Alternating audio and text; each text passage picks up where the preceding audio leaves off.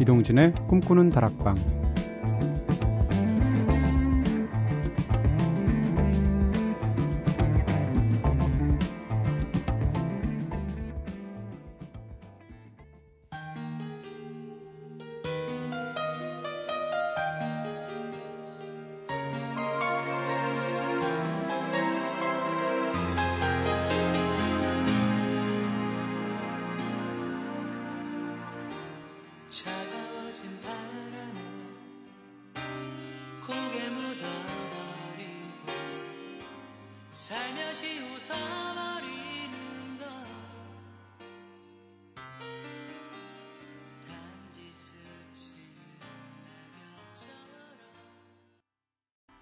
안녕하세요. 이동진입니다. 이동진의 꿈꾸는 다락방 오늘 첫 곡으로 들으신 노래는 015비였죠. H에게 들으셨습니다. 꿈꾸는 다락방 맞아? 이렇게 생각하신 분도 있을 것 같아요. 네. 옛날 가요로 시작하는 경우가 별로 많지 않은 것 같아서요. 얼마 전에 차에서 015비 1집과 2집을 연달아 들을 기회가 있었는데, 네. 새삼 좋더라고요. 옛날 생각 막 나면서 대략 90년대 초반의 풍경들이 막 떠오릅니다. 네. 아, 음악이라는 게 그럴 때 진짜 좋은 것 같아요. 이렇게 추억 같은 것이 저절로 음악만 듣기만 해도 당시가 막 떠오르는데 특히 공유롭이 이 집이 좋다는 생각을 새삼 했습니다. 아, 이 집에 수록된 곡 H에게 그래서 들려드렸고요. 저희 제작진 중에는 H가 누가 있나요? 아, 김재희 PD밖에 없는 거죠? 네. 아, 그리고 오늘 출연자이신 이대화 씨도 H에게가 되겠네요. 네. 시커먼 남자 두 분에게 선곡해드렸습니다. 자, 오늘도 꼬리에 꼬리를 무는 유쾌한 수다 타임이죠. 꼬꼬수다로 꿈다방 시작해 보겠습니다. 자, 어제는 가장 간지럼 많이 타는 신체 부위에 대해서 이야기 나눠봤죠.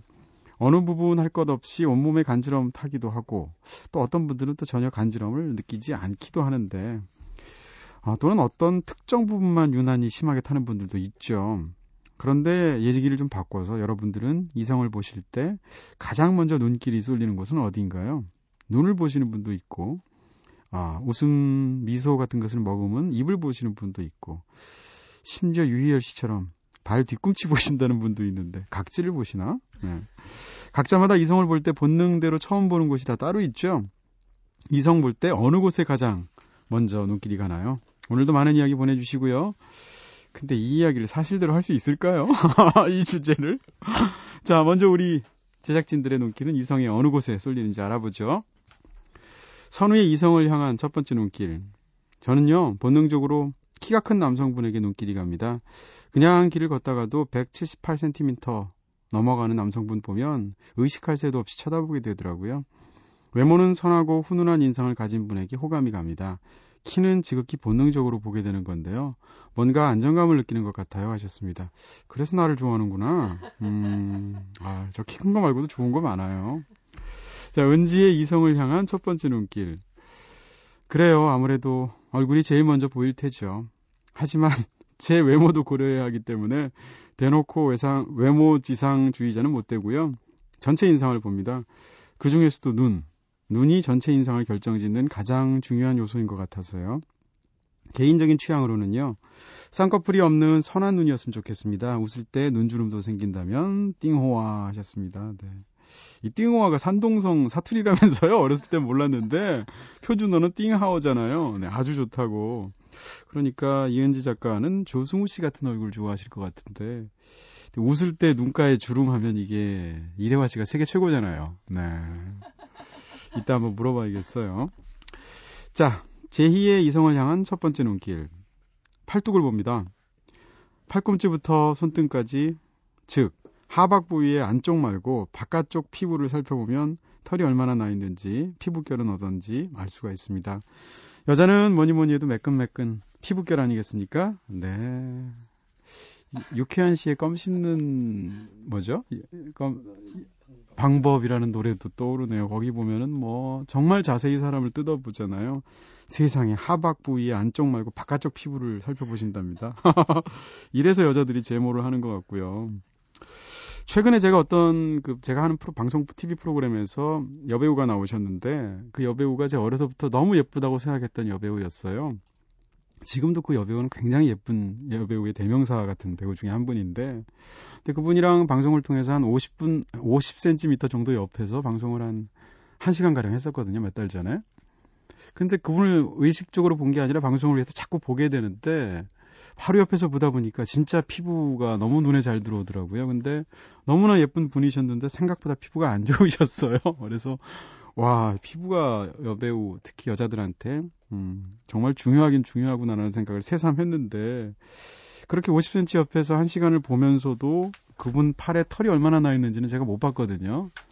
김재희 PD라면 그걸 꼼꼼히 본다는 거잖아요. 네. 대단하신 분이고요. 네, 저는 뭐 사실대로 말씀드릴 수는 없고요. 네.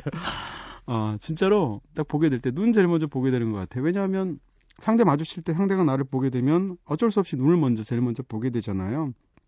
그리고 우리가 예쁘다고 생각하는 사람, 또 매력적인 남성이라고 생각하는 뭐 사람, 이런 사람들 다 사실은 제일 중요한 게 인체에서 눈, 얼굴에서 인상을 결정하는 게 눈이 아닌가 싶고요. 근데 저는 이제 예전에 한 아주 어렸을 때는 뭔가 이렇게 좀 다크한 눈 좋아했습니다. 어둡고 어, 섹시하고 뭐 좀 이렇게 사연 많고 우연히 고개를 들어서 딱 쳐다봤는데 피하지 않고 이런 눈 아, 진짜 진짜 이렇게 매혹적으로 느꼈는데 나이가 들수록 그런 눈 싫어요. 무서워요. 무섭고 약간 젖어 있는 것 같으면서 수줍은 눈, 마주치면 살짝 돌리는 눈 이런 눈이 좋아지더라고요. 자, 김재희 PD를 생각하면서 네. 김재희 PD가 쓴 가사 같죠? 삐삐밴드의 노래 유쾌한 씨의 껌 씹는 방법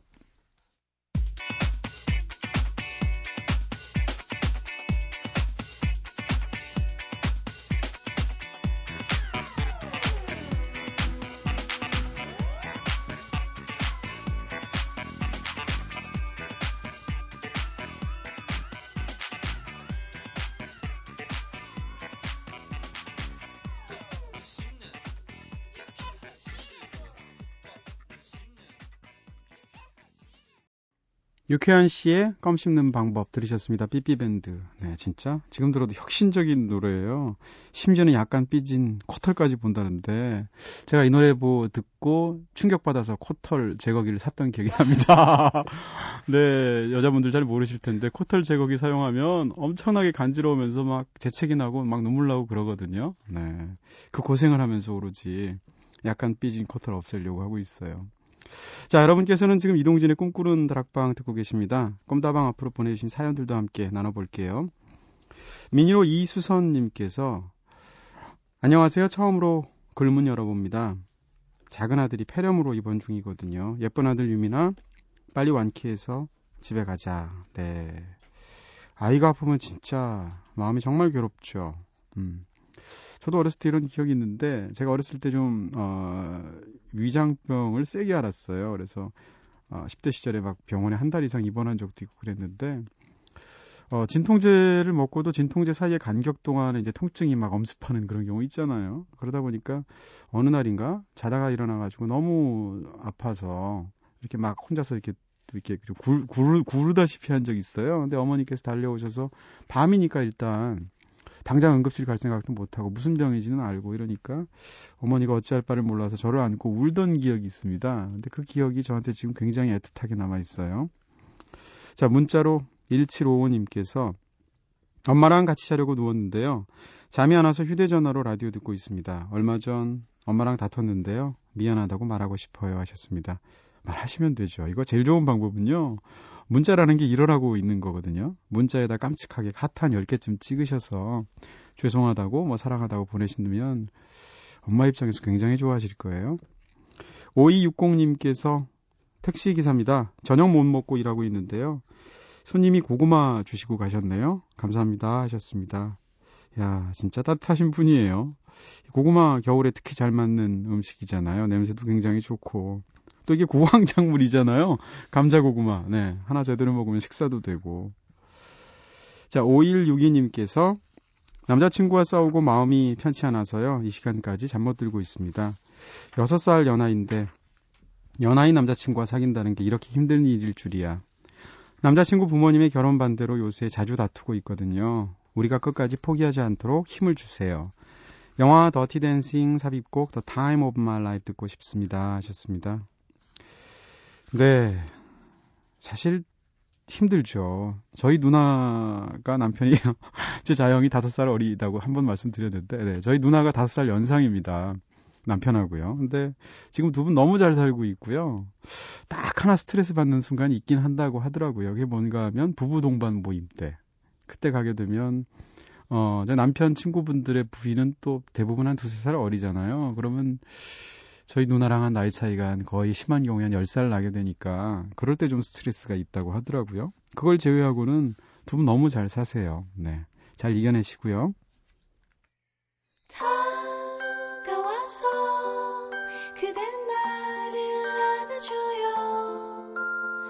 이동진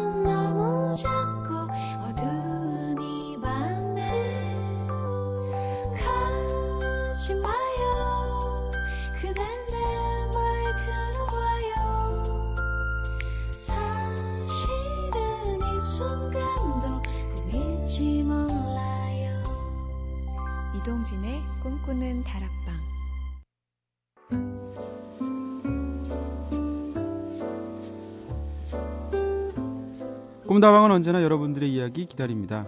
이렇게 꿈다방에 하고 싶은 이야기 있으신 분들 사연 보내주세요. 휴대전화 메시지 샵 8001번, 단문 50원, 장문 100원 정보 이용료입니다. 무료인 미니 게시판 스마트폰 미니 어플 꿈다방 트위터로도 참여 가능하시죠. 5162님께서 신청하신 곡 틀어드릴게요.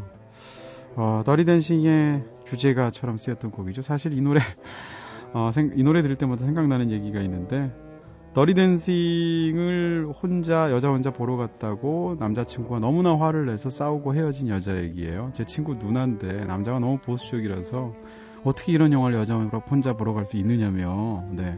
싸워서 결국 오래 사귀던 남녀 커플이 헤어졌어요. 이런 남자 헤어져야죠. 자, 빌 메들리와 제니퍼 원스의 노래 듣겠습니다. The Time of My Life.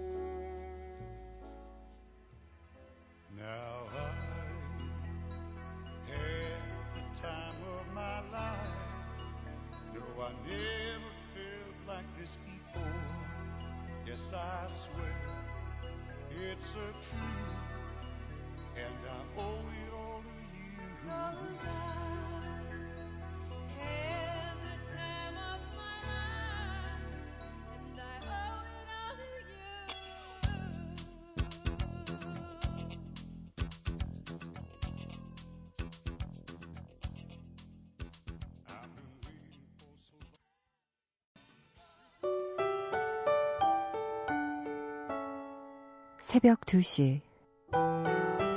이동진의 꿈꾸는 다락방.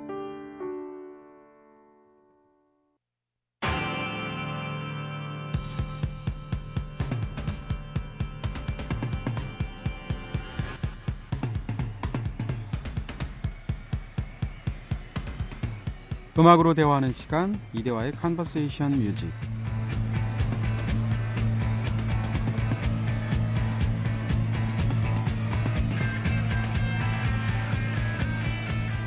매주 새로운 음악 소식들과 함께 국내외 숨겨진 명곡들 함께 들어보면서 음악의 지평 넓혀보고 있는 시간이죠.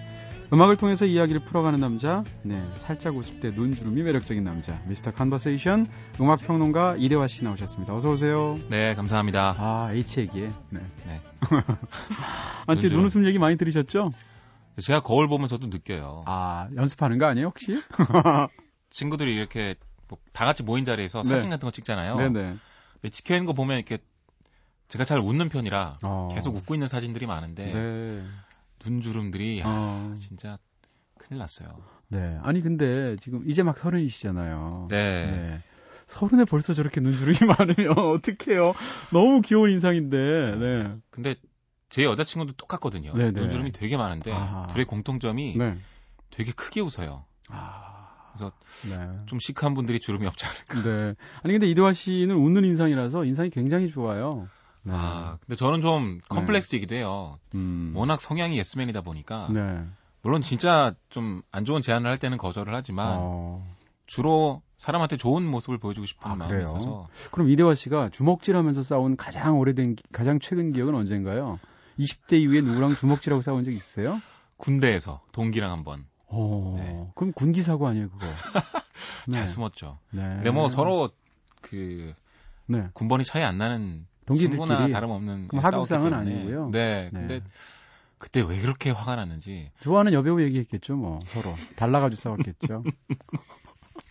그때 아마 제 기억에 네. 제가 어, 저는 정말 열심히 일하는데 음. 같은 동기는 너무 노니까 아. 제가 많이 일을 더 해야 됐고 아. 그런 걸로 따지고 싸우다 아마 그랬던 것 같은데요. 네. 참 지금 생각해 보면 같이 그냥 놀 걸. 네, 같이 놀 그런 걸 잘 못해가지고. 네. 아 정말 그래요. 같이 협업을 할 때 특히 요즘 제가 이제 예전에 몇 년 전까지 대학에서 가르쳐 보면 네. 제일 학생들이 열받는 게 제발 그 교수들한테 그 조별 프로젝트 좀 내지 않아줬으면 하는 바람이 있더라고요. 네. 저한테 장문의 메일 보내는 학생들도 있었는데 예를 들어서 세네 명이 합쳐서 같이 뭘 발표하게 하면 꼭 노는 애가 한두 명이 있고요. 혼자서 막 혼자서 욕하면서 밤을 새면서 70%를 혼자 하는 학생이 있어요. 네. 점수는 같게 나가잖아요. 그렇죠. 그럴 때 그 학생들 사이에서 굉장한 갈등이 있더라고요.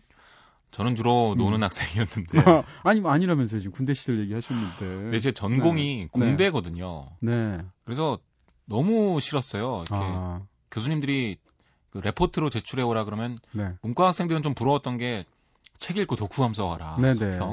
아니면 뭐 어디 가서 보고 와서 네. 리포트를 작성해라. 네. 저희는 연습 문제 동그라미 쳐주는 거 풀어오는 거였거든요. 네네. 맨날 수학만 풀다 보니까 너무 지겹고 네. 기계 같은 것도 만들 줄 몰라가지고 뭐 네. 한창 헤매고 네.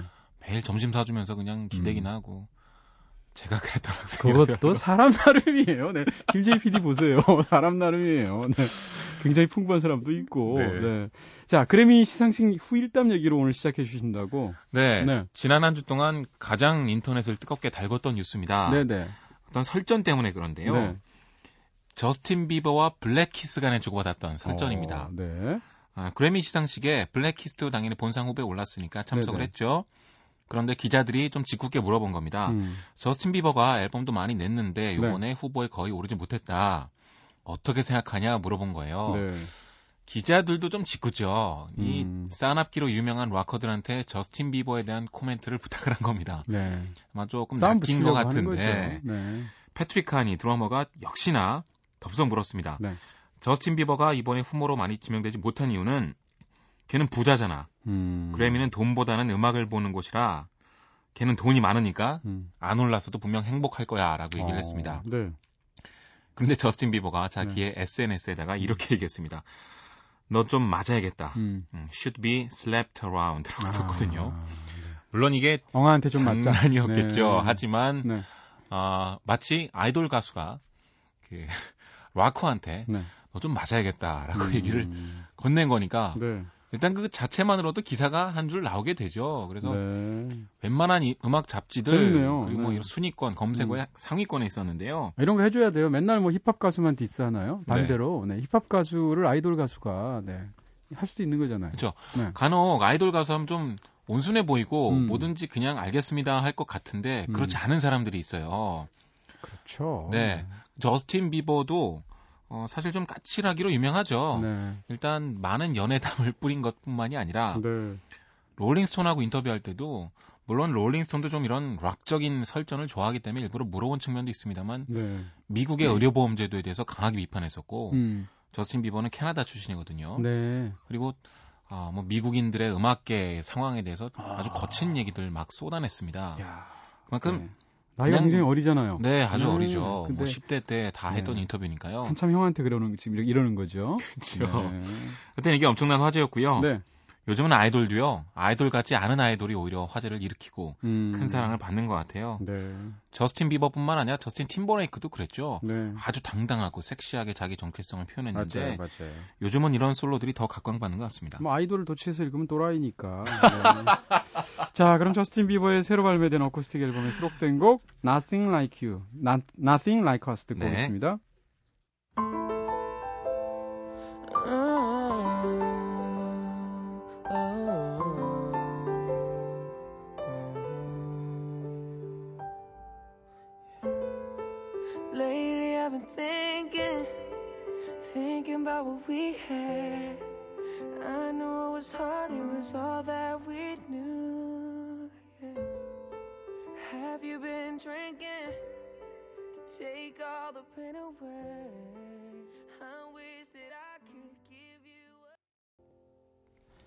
저스틴 비버의 노래 Nothing Like Us 들었습니다. 자, 팝 이야기 그래미 시상식 후일담 얘기도 사실은 입으로 네. 주고받은 설전 얘기, 그쵸. 싸움 얘기였는데 네. 네. 가요계가 요즘 사건 사고로 아주 뜨거운데요. 네. CN블루의 AR 파문에 대해서 얘기를 음. 해볼까 합니다. 네네. 여기서 AR이라는 건요, MR하고 차이가 있는데요. MR은 반주만 녹음이 된 겁니다. 네. 그래서 그걸 틀어놓고 가수가 실제 라이브로 공연을 할 수 있는 거죠. 네. 근데 AR은 우리가 그냥 쉽게 듣는 음악 그 자체라고 보시면 돼요. 아. 보컬까지 전체가 녹음이 되어 있는 겁니다. 네. 근데 요번에 왜 이렇게 아, 사건이 불거졌냐면 네. 월드컵 때 엠넷 측에서 CN블루한테 부탁을 했죠. 어, 뭐 월드컵과 관련된 응원가를 하나 불러달라. 네. 근데 CN블루 측이 스케줄이나 뭐 밴드 상태로 봐서 안 될 것 같다고 거절을 했는데 음. 엠넷 측에서 그러면 AR을 준비해 줄 테니까 불러라라고 음. 해서 거기에다가 립싱크, 핸드싱크, 연주도 가짜로 하고 노래도 가짜로 하는 그런 사태가 벌어졌습니다. 근데 립싱크의 거의 신기원이라고 할 수 있을 정도로 좀 심했죠 이번엔. 왜냐면 네, 네. 왜 그렇게까지 남의 노래를 가지고? 그러니까요. 네. 본인의 밴드가 나와서 노래를 하고 있는데 네. 사실 네. 다른 보컬의 노래가 지금 나가고 있는 상태였던 거죠. 네네. 네. 좀 심했고 심지어는 이 영상이 DVD DVD로 제작이 돼서 해외에 팔리기까지 했습니다. 어허, 그래서 네. 크라잉너 측이 고소를 했고 네. CN블루는 공식적으로 사과를 했죠. 네네. 이 기사를 참 많이 접해 보셨을 거고 설전도 많이 오갔는데요. 네.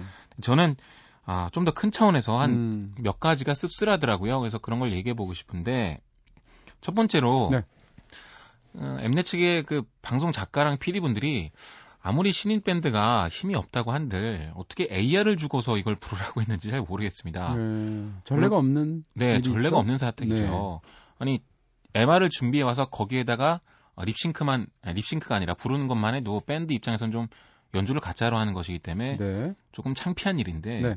노래까지 그렇게 해버린다고 하면 음. 좀 너무한 처사가 아닌가 싶고요. 네. 근데 CN블루도 아무리 신인이라고 했고 또 방송사가 아직은 좀 무섭다고 하지만 네. 그렇게 AR 틀어놓고 하라고 하는데 그걸 네. 허락한 것도 네. 좀 이상합니다. 네. 너무 이 부분을 방송사의 권력에 CN블루 신인이 당했다 이렇게 얘기를 하는데 네. 저는 좀 다르게 생각해요. 네. 사실 뭐 엠넷 측의 사장님이 공문으로 지시하는 것도 아니고 네. 아니 공문으로 지시해도 그렇죠. 네, 뭐 그 작가분들이나 PD분들하고 나이도 되게 비슷할 텐데 제가 알기로는 어, 그냥 전화로 뭐 주고 받으면서 그렇게 좀 일이 진행이 됐을 텐데 네. 어, 뭐 그렇다고 뭐 AR 거절한다고 해서 다음부터 출연 금지시키는 것도 아닐 테고 뭐 나이 문제가 아니라 사실 이런 자기 직업으로서 하는 일에 네. 대해서 본인이 책임을 져야죠. 맞습니다. 네. 아무리 신인 밴드라 해도 네. 그 부분은 조금 CN블루가 잘못했다고 보고요. 네. 또 방송국 측도 CN블루 측에 얘기도 안 하고 DVD를 제작했습니다. 네. 그래서 그것을 해외에 판매를 했죠. 네. 그렇게 되면 크라잉넛 입장에선 자기들의 노래, 노래가 AR로 무단으로 사용됐을 뿐더러 음. 동의도 없이 그 음악이 팔렸거든요. 네네. 네. 물론 MR을 틀어놓고 커버를 하는 경우에는 그리고 제 연주에서 커버하는 경우에는 그 저작권 협회에 대리로 등록이 돼 있기 때문에 협회를 허락을 받으면 할 수 있게 돼 있습니다. 네. AR 같은 경우는 뭐 완전히 음반을 따로 실어버리는 거니까 완전히 저작권 위반이라고 할 수 있겠죠. 네. 그리고 정말 이 부분이 좀 저로서는 이해가 안 됩니다만 네. 이 사건은 제가 보기에 명백한 CN블루의 잘못과 엠넷 측의 잘못인데 네. 일부 언론들이 이렇게 접근하더라고요. 네. 속 좁은 밴드 크라잉넛이 음. 어, 힘없던 CN블루를 고소하고 있다. 음. 방송국 측에는 어, 강경하게 하지 못하면서 오히려 CN블루 측에만 세게 나오고 있다. 네. 이런 식으로 얘기를 하고 있는데요. 하지만 팩트는 AR을 틀어놓고 밴드가 거기에다가 가짜 립싱크를 했다는 거고 네. 그리고 그 곡이 DVD로 팔려서 크라잉넛 측에 금전적인 손해를 입혔다는 것인데 네. 그걸 왜 어, 말도 안 되는 감정선을 자기들이 만들어서 음. 쓰는지 잘 모르겠습니다만. 그 크라잉넛은 CN블루 측만 고소한 거예요? 엠넷은 고소 안 하고요? 엠넷 측하고는 미리 다 얘기를 해서 네. 합의를 받았고 아. 그 부분에 대한 사과를 받았다고 합니다. 네네. 네. 그래서 이제 CN블루 측이 얘기를 했는데 네. CN블루도 어, 공식적으로 사과를 했죠. 앞으로 법적인 문제가 어떻게 될지는 두고 봐야겠지만 네. 좀 앞으로는 이런 일이 없었으면 좋겠고요. 음. 그리고 무엇보다 아무리 방송국이 좀 무서워도 아 그리고 다음에 출연이 어떻게 될지 모르더라도 AR 가지고 자기 노래로는 안 했으면 좋겠어요. 네, 이건 진짜 하한선이라는 생각이 네. 들고요. 네, 진짜 기괴한 사건이네요. 네, 맞습니다. 네. 자, 그럼 크라잉넛의 노래 필살 오프사이드 듣고 오겠습니다.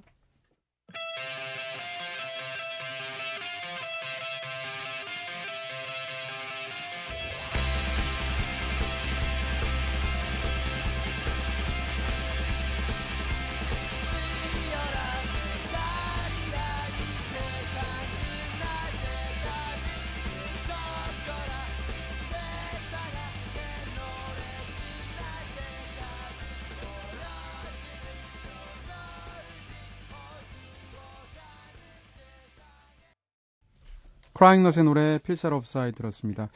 큰 이런 스포츠 이벤트에 이 노래가 진짜 잘 어울리긴 해요. 네. 네. 당시 뭐 아, 윤도현 씨가 오 필승 코리아 어, 엄청나게 띄운 다음부터는요. 락 밴드들이 축구에 대한 응원가 만드는 게좀 네. 유행처럼 번졌는데 네네. 네. 이 노래는 반응이 꽤 좋아서 음. 고물 라디오 앨범에까지 실리기도 했었죠. 네네. 네. 자, 여러분께서는 지금 이동진의 꿈꾸는 다락방 듣고 계신데요. 지금 듣고 계시는 Conversation Music 코너 음악 평론가 이대화 씨. 네. 필살 눈웃음과 함께하고 있습니다. 자, 이번에는 이대화 씨가 추천하는 이주의 아티스트 만나볼 시간인데요. 네. 오늘은 좀 새로운 아티스트 소개하려고 준비했는데요. 네. 어, 아주 재밌는 밴드입니다. 네. 일단 이름이 하임입니다. 무슨 과자 이름 같아요? 네. 네. 그 냉장고에 얼려 먹으면 맛있는. 네네. 네. 그 하임 얘기하실 줄 알았습니다. 알았습니까? 네. 네. 어, 개그 코드가 딱 그쪽으로 흘러갈 거라는 걸. 어, 드디어 이제 거의 저스틴 비버를 보는 듯해요. 네, 지금 한참 네. 선배를 뒤싸우고 있군요. 네. 어, 아, 죄송하고요. 네. 블랙키즈의 심정을 알겠고요. 네. 네. 어, 이 하임은요. 네. 요번에 BBC에서 Sound of 2013 winner로 꼽혔습니다. 네네. Sound of 2000 뭐 몇부터 시작했는지 기억이 안, 안 납니다만 2011, 2010, 2009 대단한 신인들을 많이 발굴을 해냈고 네. 이쪽에서 예견한 팀들이 그에 어, 정말 엄청난 신인으로 성장했던 경우가 많았어요. 네. 가장 대표적인 예가 바로 아델이라고 할 수 있을 텐데요. 아, 그거 하나로 뭐 끝났네요. 네. 네. 요번에 2013년에 최고의 한 명으로 선정이 됐으니까 한번 주목해 볼 만한 가치가 있어서 음악도 아주 좋습니다. 네. 일단 하임은 세 자매로 이루어졌습니다. 네. 어, 그러니까 가족 밴드가 오랜만에 나온 거죠. 네. 제가 알기로는 86년생이 큰언니고 네. 91년생이 아마 막내 동생일 텐데 네. 세 자매가 정말 비슷하게 생겼어요. 네. 머리 스타일도 똑같이 아주 깁니다. 그래서 그냥 비주얼로만 봐도 정말 네. 가족 밴드라는 게 느껴질 정도로 재밌고요. 이름까지 붙이면 굉장히 재밌겠네요. 색깔별로 이름 붙이면. 네. 네. 그래서 에스테 하임, 음. 다니엘 하임, 엘레나 하임 이렇게 세 명인데요. 네. 10대 때 아주 어릴 때 부모님이랑 같이 락킹 하임이라는 그룹을 결성해서 어. 지역 행사에서 공연을 막 다녔답니다. 네. 부모님도 음악을 좋아했던 것 같고 원래는 뭐 부동산 업을 하시는 좀 약, 약간은 돈을 굴리시는 분으로 알고 있습니다. 네. 거기서 이렇게 소녀처럼 아주 아, 온실 속의 화초처럼 네. 자란 아이들인데 네. 끼가 많았던 것 같아요. 음. 이때까지만 해도 취미였는데 큰 언니가 졸업을 하고서 진로를 정하다가 네. 완전히 밴드를 해야겠다라고 결심을 굳히고 나서 어, 두 동생한테 제안을 합니다. 네. 근데 나머지 동생 막내는 아직 대학에 다니고 있었고 네. 그 아마 둘째였을 거예요. 둘째가 실제 프로 뮤지션으로 활동하고 있었는데 어, 프로 뮤지션은 나머지 활동을 접고 이 밴드에 올인하게 됐고요. 음. 막내는 학교를 접고 네. 이 밴드에 뛰어들었습니다. 네네. 그만큼 셋이서 어, 음악적인 코드가 많았, 맞았던 것 같고 네. 음악을 아주 하고 싶어 했던 것 같아요. 이렇게 자매로 이루어진 밴드가 예전에 하트라는 밴드가 있었고 맞아요. 네, 또 누가 있었죠? 없었던 것 같은데. 코어스. 코어스. 네. 아, 코어스, 코어스 같은 밴드죠. 경우도 아일랜드 그룹. 네. 그 맞아. 동생 남자 친구가 뭐 네네. 기타 치고 나머지는 코어스 뭐. 진짜 굉장히 인기 있었는데 요즘 전혀 소식을 못 듣겠네요. 네, 생각해 보니까 저도 한 2000년대 초반, 음. 중반 때까지만 해도 네. 정말 많은 곡들을 국내에서도 들을 수 있었는데. 그 말이에요. 네. 네. 음. 어, 어쨌든 이 하임의 노래를 일단 먼저 한 곡 들어볼 텐데요. 네. Don't Save Me가 음. 가장 어, 인기 있는 곡입니다. 네. 이 팀의 음악은요, 일단 밴드 형식인데요.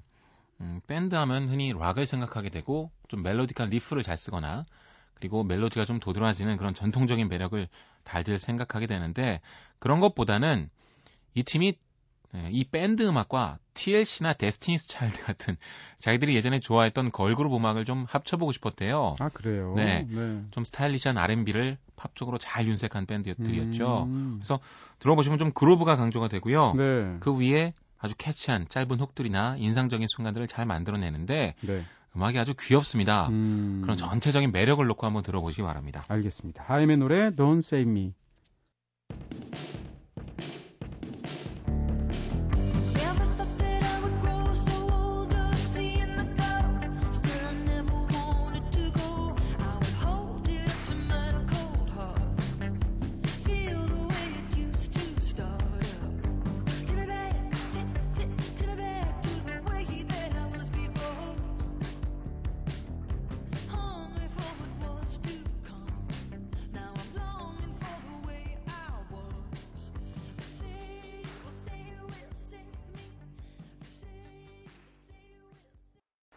하임의 노래 Don't Save Me 들었습니다. 뭐 약간 좀 비트가 좀더 네. 가벼운 옛날 고고스 같은 느낌도 있고요. 맞습니다. 네. 좀 팝적인 성향이 강하고요. 음. 그리고 저는 처음에 나왔던 그 sub bass, 그러니까 밑에 어둡게 쫙 깔리는 베이스 라인이 네네. 아주 멋진데요. 아. 무튼 그루브를 참 잘 만드는 밴드라는 생각이 들고요. 네. 이팀 정말 재밌어요. 그러니까 정말 끼를 감추지 못하는 정말 이쁘고 발랄한 소녀들이라는 생각이 드는데 음. 그 이제 BBC에서 Sound of 2013에 선정된 다음에 네. 인터뷰를 했어요. 네.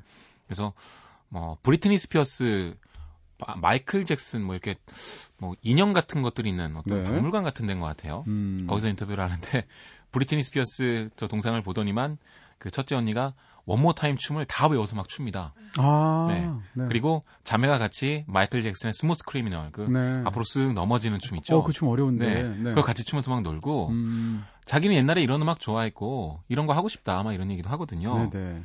확실히 락 음악이라는 것이 예전에는 주류의 팝 음악을 좀 거부하는 시선으로서 많이 다뤄졌다면 네. 이제는 그런 거에 거부감이 전혀 없는 세대들이 다시 나와서 음. 둘을 합치고 있다는 생각이 많이 들어요. 네. 국내에도 인디 밴드들 음악 들어보면 뭐 갤럭시 익스프레스처럼 완전히 락적인 음악도 있지만 네. 한80% 이상은 팝을 밴드적으로 잘 푼 그런 음악들이잖아요. 그렇죠. 네. 요즘은 락보다는 그런 팝 락들이 더 인기인 것 같고, 네. 그리고 더 이상 그게 창피하지 않은 시대가 온 것 같은데, 네. 음, 그래서 더욱더 다양한 색깔을 밴드 안에서 포괄할 수 있다는 생각도 들고요. 네. 하임은 참 귀엽게 제가 재밌게 음. 지켜보고 있는 밴드입니다. 야, 두 곡 소개해 주신 이 이 노래 하임을 포함한 하임의 노래들 지금 소개해 주시는데 입가에 미소가 떠나질 않아요. 네. 아유, 요 양직 맞고 귀여운 것 뭐 이러는 네, 표정들이. 네, 뮤직비디오 네. 한번 보세요. 아니 꼭 제가 외모 그런 걸 따져서가 아니라 따지시는 것 같아요. 네. 심하게 음악만 들으면 잘 모르겠는데 뭐. 네, 네. 아주 재밌습니다. 아, 알겠습니다. 자, 보내드리면서 그럼 하임의 노래 한 곡 더 듣고 이대화 씨 보내드리도록 하겠습니다. 마지막 곡으로 폴링 준비해 주신 거죠? 네, 제가 가장 좋아하는 곡이 바로 Don't Save Me와 이 네. Falling입니다. 아예 오죽하시겠어요. 네. 안녕히 가세요. 네, 감사합니다.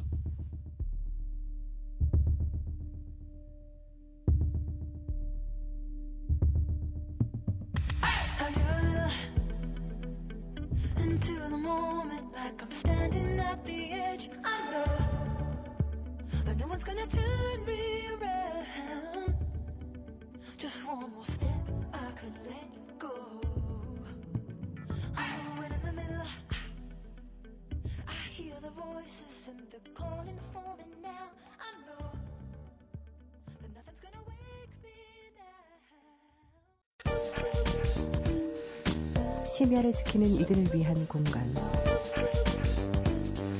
이동진의 꿈꾸는 다락방.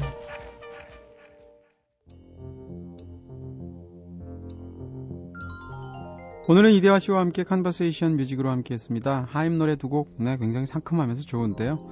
자, 꿈다방 이제 마칠 시간 다 되었는데요. 마지막 곡으로 박세진님께서 신청해주신 실리의 네가디의 노래 Be Still My Heart 준비해놓고 있습니다. 지금까지 연출의 김재희, 구성의 이은지, 김선우, 저는 이동진이었습니다. 내일은 한 가지 주제를 정해서 선곡하는 날이죠. 주제가 있는 선곡표로 돌아올게요. 그럼 이동진의 꿈꾸는 다락방 오늘은 여기서 불 끌게요.